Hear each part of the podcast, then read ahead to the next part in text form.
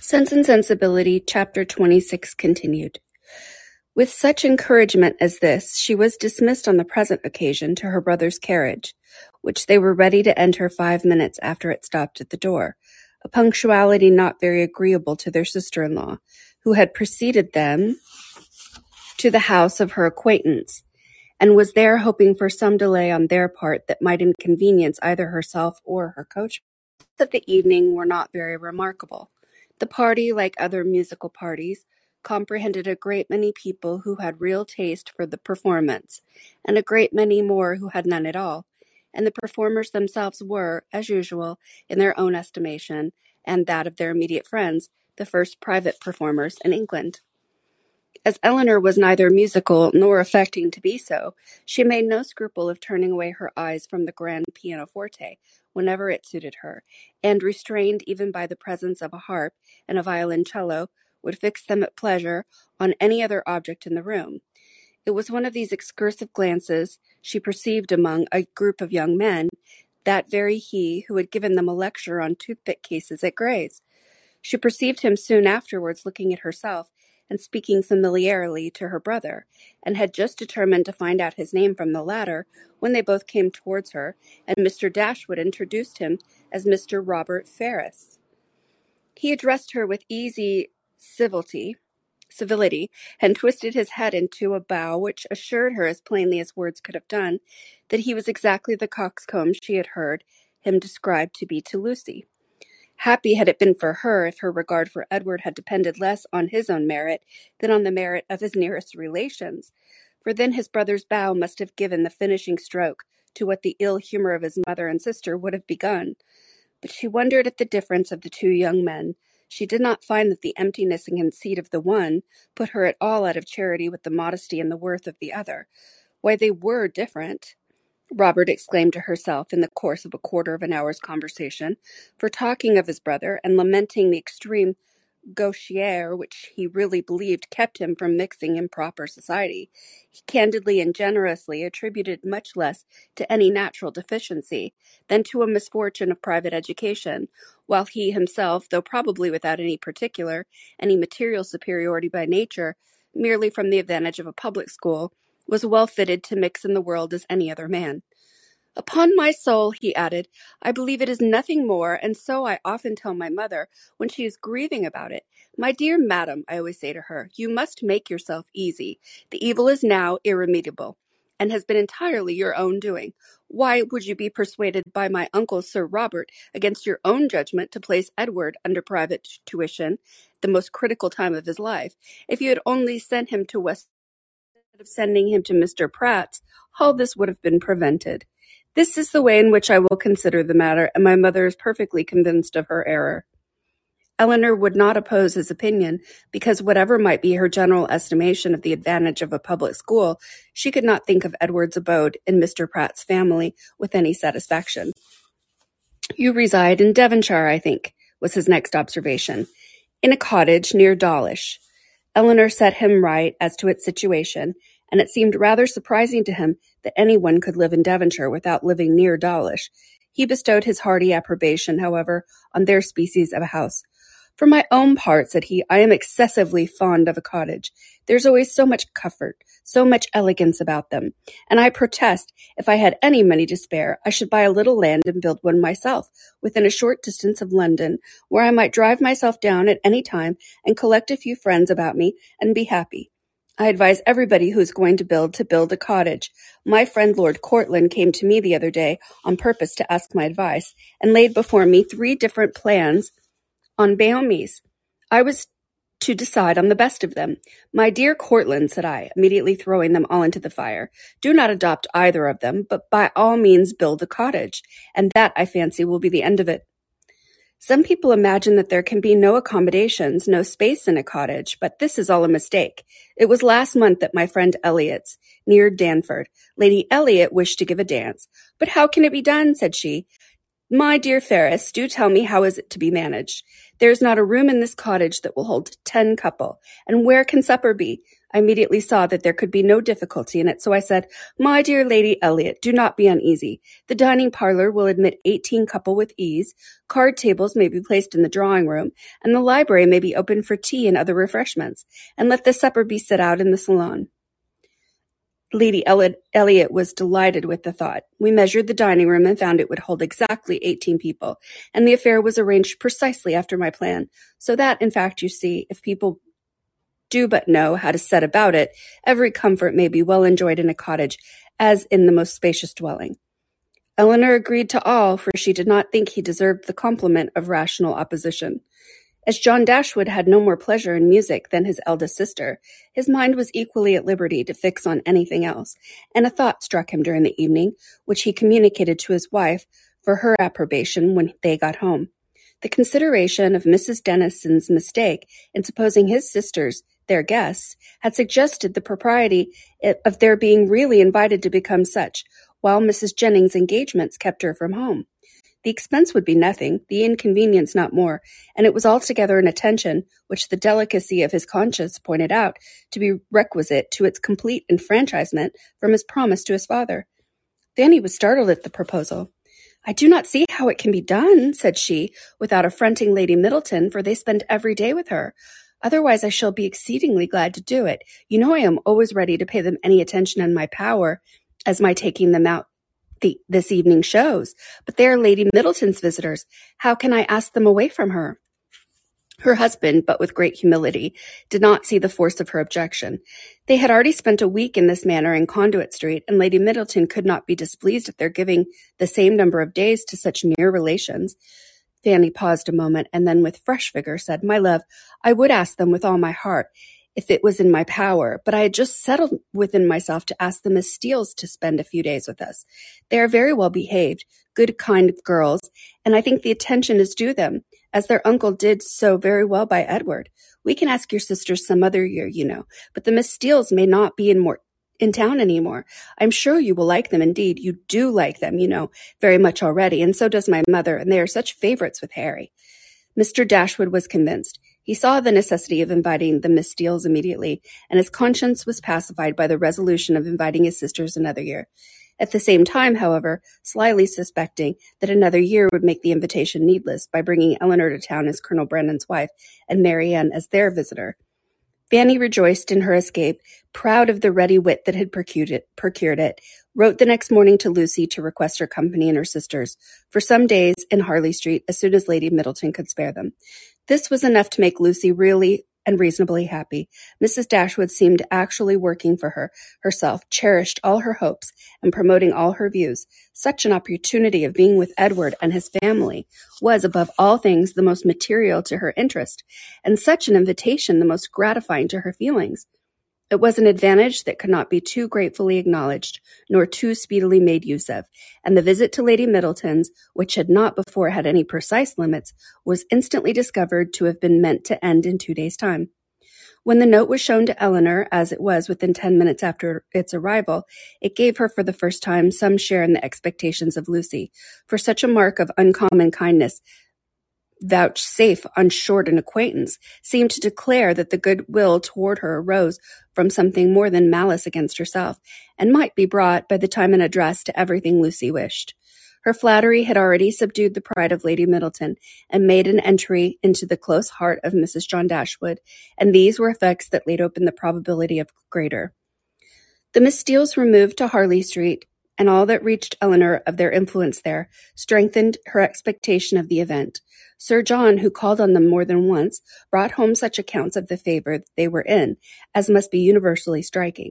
Mrs. Dashwood had never been so pleased with any young woman in her life, and she, as she was with them, had given each of them a needle book made by some immigrant, and called Lucy by her Christian name, and did not know whether she should ever, ever be able to part with them. Chapter 37 Mrs. Palmer was so well at the end of a fortnight that her mother felt it no longer necessary to give up the whole of her time to her, and contenting herself with visiting her once or twice a day, returned from that period to her own home and her own habits, in which she found the Miss Dashwoods very ready to reassume their former share. About the third or fourth morning of their being thus resettled in Berkeley Street, Mrs. Jennings, on returning home from her ordinary visit to Mrs. Palmer, entered the drawing room where Elinor was sitting by herself, with an air of such hurrying importance as prepared her to hear something wonderful, and giving her time only to form that idea, began directly to justify it by saying, Lord, Miss Dashwood, have you heard the news? No, ma'am, what is it? Something so strange, but you shall hear it all. When I got to Mrs. Palmer's, I found Charlotte quite in a fuss about the child. She was sure it was very ill. It cried and fretted and was all over pimples. So I looked at it directly, and Lord, my dear, says I, it is nothing in the world but the red gum. And the nurse said to just the same, but Charlotte would not be satisfied. So Mr. Donovan was sent for, and luckily he happened to be just come in from Harley Street, so he stepped over directly, and as soon as ever he saw the child, he said just as we did, that it was nothing in the world but the red gum, and then Charlotte was easy. And so just as he was going away again, it came into my head. I am sure I do not know how it happened to think of it, but it came into my head to ask him if there was any news. So upon that, he smirked and simpered and looked grave and seemed to know something or other and said at last, he said in a whisper, for fear of any unpleasant report should reach the young ladies under your care as to their sister's indisposition, I think it inadvisable to say that I believe there is no great reason for alarm. I hope Mrs. Dashwood will do very well. What? Is Fanny ill? That is exactly what I said, my dear. Lord, says I, is Miss Dashwood ill? So then it all came out, and the long and the short of the matter, by all I can learn, seems to be this. Mr. Edward Ferrars, the very young man I used to joke with you about, but however as it turns out I am monstrous glad that there never was anything in it, Mr. Edward Ferrars, it seems, has been engaged above this twelfth month to my cousin Lucy. There's for you, my dear and not a creature knowing a syllable of the matter except Nancy. Could you have believed such a thing possible? There is no great wonder in their liking one another, but that matter should be brought forward between them, and nobody suspect it. That is strange. I never happened to see them together, or I am sure I should have found it out directly. Well, and so this was kept a great secret for fear Mrs. Ferrars, and neither she or your brother or sister suspected a word of the matter till this very morning. Poor Nancy, who you know is a well-meaning creature, but no conjurer, popped it all out. Lord, thinks she to herself, they're all so fond of Lucy to be sure they will make no difficulty about it. And so away she went your sister, who was sitting all alone at her carpet work, little suspecting what would to come, for she had just been saying to your brother only five minutes before that she thought to make a match between Edward and some lord's daughter or the other. I forgot who.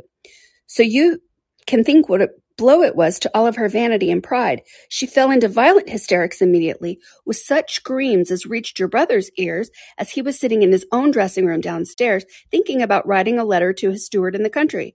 So up he flew directly, and a terrible scene took place, for Lucy was come to them by that time, little dreaming of what was going on.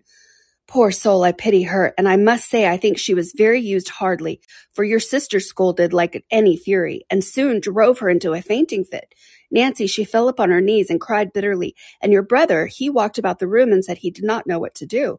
Mrs. Dashwood declared they should not stay a minute longer in this house, and your brother was forced to go upon his knees too, to persuade her to let them stay till they had packed up their clothes.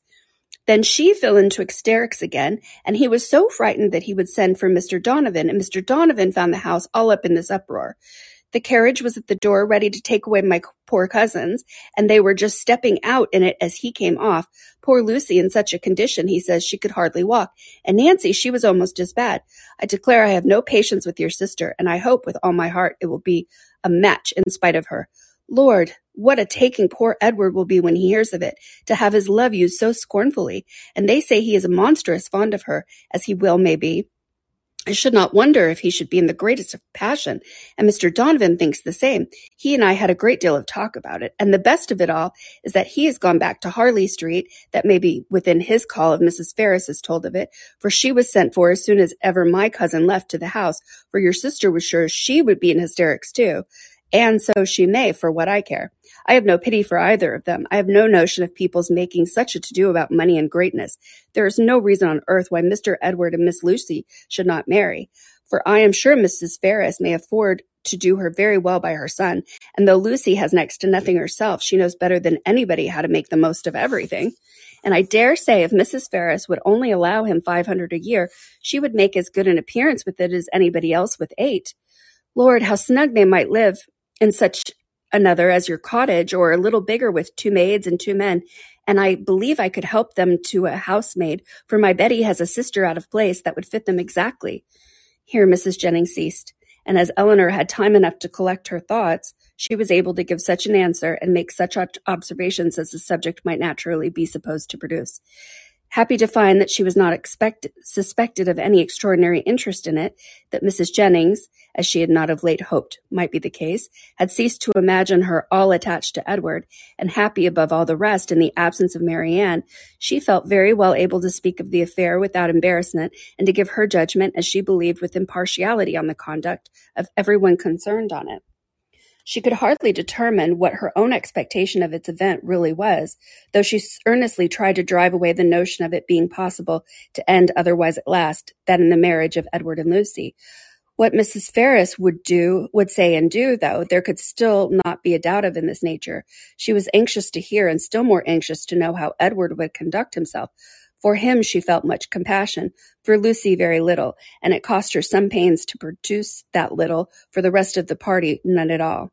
As Mrs. Jennings could talk on no other subject, Elinor soon saw the necessity of preparing Marianne's for its discussion.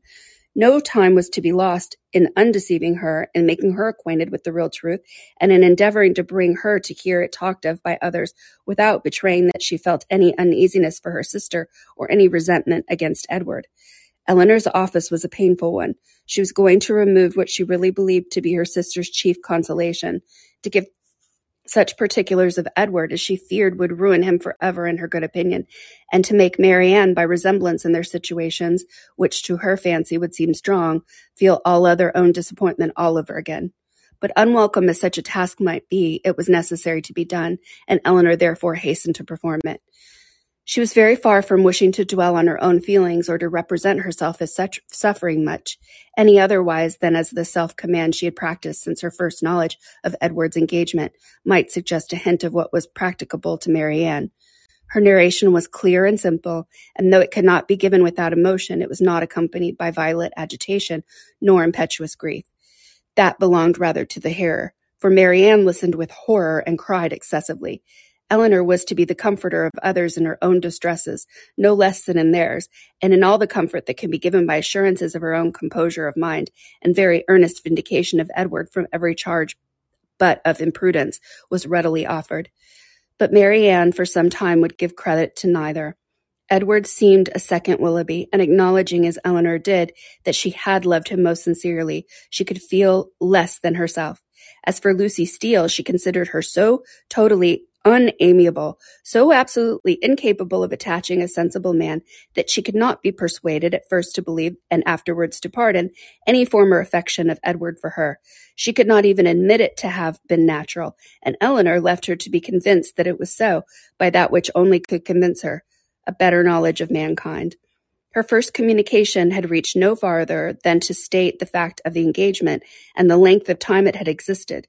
Marianne's feelings had all regularity of detail, and for some time all that could be done was to soothe her distress, lessen her alarms, and combat her resentment. The first question on her side, which led to farther particulars, was How long has this been known to you, Elinor? Has he written to you? I have known about it these four months. When Lucy first came to Barton Park last November, she told me in confidence of her engagement. At these words Marianne's eyes expressed the astonishment which her lips could not utter. After a pause of wonder, she exclaimed, Four months! Have you known of this four months? Elinor confirmed it. What, while attending me in all my misery, and this has been on your heart, and I've reproached you for being happy? It was not fit that you should know how much I was for the reverse. Four months, cried Marianne again, so calm, so cheerful. How have you been supported? By feeling that I was doing my duty. My promise to Lucy obliged me to be secret. I owed it to her, therefore, to avoid giving any hint of the truth, and I owed it to my family and friends not to create in them a solitude about me which could not be in my power to satisfy. Marianne seemed struck. I have often wished to undeceive yourself and my mother, added Elinor, and once or twice I have attempted it, but without betraying my trust. I could never have convinced you. Four months, and yet you loved him. Yes, but I did not love only him, and while the comfort of others was dear to me, I was glad to spare them for knowing how much I felt. Now I can think and speak of it with little emotion. I would not have you suffer on my account, for I assure you I no longer suffer materially myself. I have many things to support me. I am not conscious of having provoked the disappointment by any imprudence of my own, and I have borne it as much as possible without spreading it farther. I acquit Edward of all essential misconduct. I wish him very happy, and I am so sure of his always doing his duty, that though he may be harbor some regret, in the end he must become so. Lucy does not want sense, and that is the foundation on which every good thing must be built. And after all, Marianne, after all this is bewitching in the idea of a single and constant attachment, and all that can be said of one's happiness depending entirely on one particular person.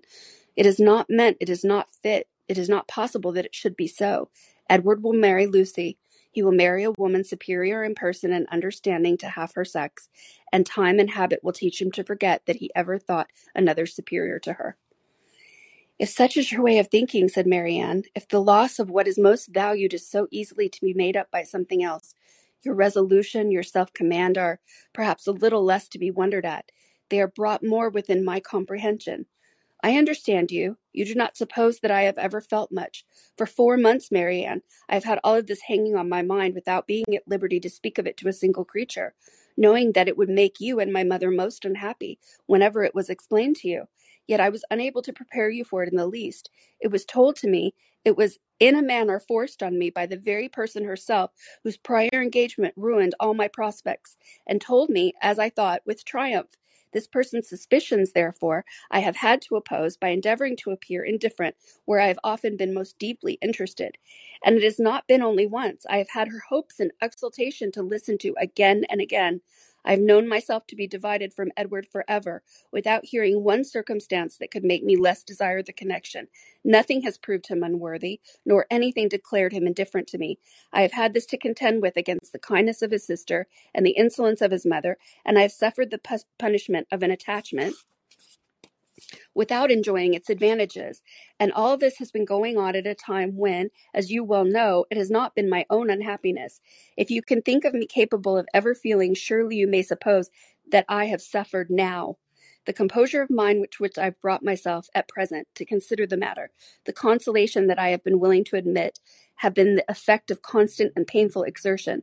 They did not spring up themselves. They did not occur to relieve any spirits at first. No, Marianne, then if I had not been bound to silence, perhaps nothing could have kept me entirely, not even what I owed to my dearest friends, from openly showing what I was very unhappy. Marianne was quite subdued. Oh, Elinor, she cried, you have made me hate myself forever. How barbarous I have been to you, you who have been my only comfort, who have borne with me in all my misery, who have seemed to be only suffering for me. Is this my gratitude? Is this the only return I can make you? Because your merit cries upon myself, I have been trying to do it away. The tenderest caresses followed this confession. In such a frame of mind as she was in now, Elinor had no difficulty in obtaining from her whatever promise she required, and at her request, Marianne engaged never to speak of the affair to anyone with the least appearance of bitterness, to meet Lucy without betraying the smallest increase of dislike to her, and even to see Edward himself, if chance should bring them together, without any diminution of her usual cordiality. These were great concessions, but where Marianne felt she had injured, no reparation could be too much for her to make. She performed her promise of being discreet to admiration. She attended to all that Mrs. Jennings had to say upon the subject, and with an unchanging complexion, dissented from her in nothing, and was heard three times to say, Yes, ma'am.